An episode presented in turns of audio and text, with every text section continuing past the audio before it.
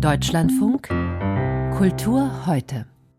Johann Heinrich Füssli ist in die Kunstgeschichte eingegangen als Maler der Ängste und Albträume, die sich Ende des 18. Jahrhunderts mit der Aufklärung aus dem Alltag in Malerei und Literatur verschoben haben.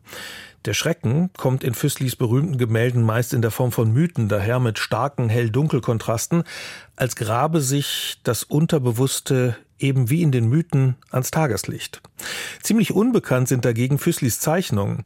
Da geht's auch ums Verborgene, aber es sind nicht die Ängste, sondern die Lüste, die das Tageslicht erblicken.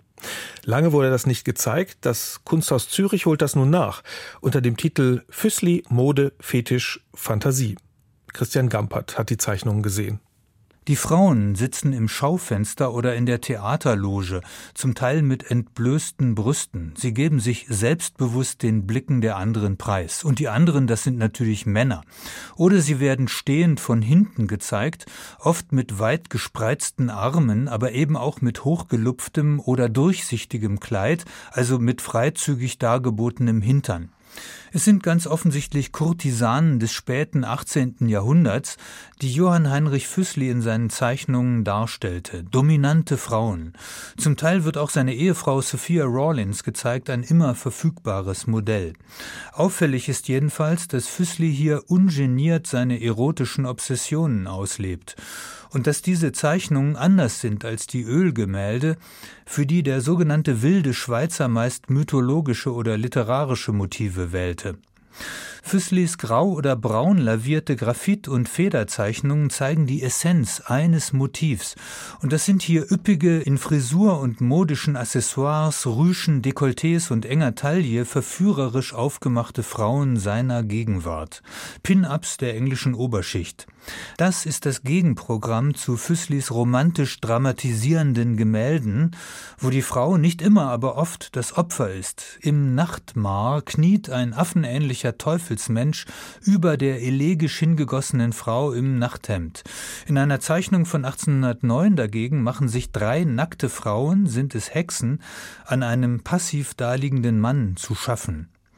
Die kleinformatigen Zeichnungen waren also sicher nicht für das große Publikum gedacht, sagt Kurator Jonas Bayer. Wir können davon ausgehen, dass sie selten der Öffentlichkeit, wenn überhaupt, gezeigt wurden. Eher gehen wir davon aus, dass die besonders drastisch ausfallenden erotischen Zeichnungen in einem kleinen Kreis von kultivierten Männern herumgereicht wurden. Füssli hatte schon als junger Mann während seiner theologischen Ausbildung in Zwinglis Zürich in seinen Zeichnungen die traditionellen Geschlechterrollen umgedreht. Ein vertrottelter Gatte kauert unter dem Fuß der aufgeplusterten Ehefrau, eine Prostituierte angelt einen Kunden. In einer offiziell männlich und religiös geprägten Welt spürt Füssli schon da die Macht der Frau, der er sich später in London, zumindest in seinen zeichnerischen Arbeiten, Arbeiten gern unterwirft. Die Zürcher Ausstellung zeigt das sehr eindrücklich, ohne die psychoanalytische Interpretation überzustrapazieren. Allerdings ist kaum zu übersehen, dass Füssli fasziniert ist von spitzen Fingern, spitzen Schuhen und exzentrisch sich aufwölbenden Turmfrisuren. Ihnen widmet er auch zeichnerisch viel mehr Arbeit und Detailreichtum als etwa den Gesichtern. Vor allem die bizarren Frauenfrisuren scheinen für ihn Fetischcharakter zu haben. Es gibt sie als Kunst kunstvoll hochgebaute, gesteckte, geflochtene, mit Federn, Nadeln oder Stoffen wie ein eigenes Wesen veredelte modische Attrappe.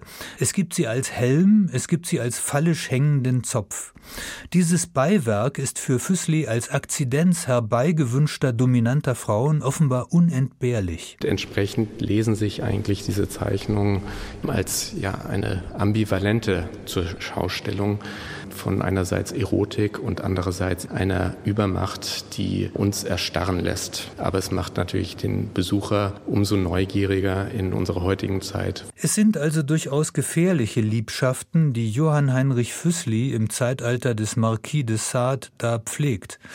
Die dekadente Tendenz zur Unterwerfung kommt in einigen Skizzen zum Ausdruck, in denen der Kopf des nackten Mannes von einer medusenhaft aufgemachten Dame nach hinten gebogen wird Immer ist die Frau von kostbaren Stoffen umhüllt, ja überladen. Die männliche Figur bleibt antikisch reduziert. In seinen Gemälden schildert Füssli die Ängste der bürgerlichen Gesellschaft. In den Zeichnungen zeigt er seine eigenen Absonderlichkeiten. Höchste Erregung verschafft ihm offenbar eine Turmfrisur. Die andere Seite des Johann Heinrich Füssli in Zürich.